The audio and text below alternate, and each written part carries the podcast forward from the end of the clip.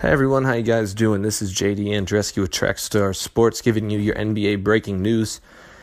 Golden State Warriors point guard, multiple time MVP, multiple time All Star, maybe the greatest three point shooter in the history of the NBA. Stephen Curry is coming back for game two against the New Orleans Pelicans in the semi conference finals for the NBA playoffs. Steph has been out for quite some time with an MCL sprain, only playing 51 games this season, but when he was on the court, he was able to put up 26 and a half points, 5 rebounds and 6 assists, helping lead the Golden State Warriors to the 2 seed in the West, only behind the Houston Rockets.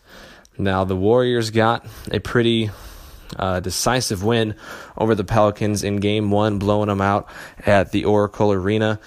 And there will be now, obviously, game two tonight. Is it pretty much over for the Pelicans with Steph back?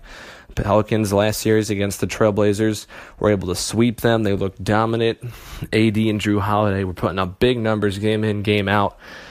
But at this point, are they going to be on the other end of it? I think the Pelicans could very well be swept after sweeping in the first round. And I want to hear what you guys think. Are the Pelicans now in trouble? Do you think they will be swept by the Golden State Warriors? Be sure to hit us up on Facebook, Twitter, Instagram, everywhere at Trackstar Sport.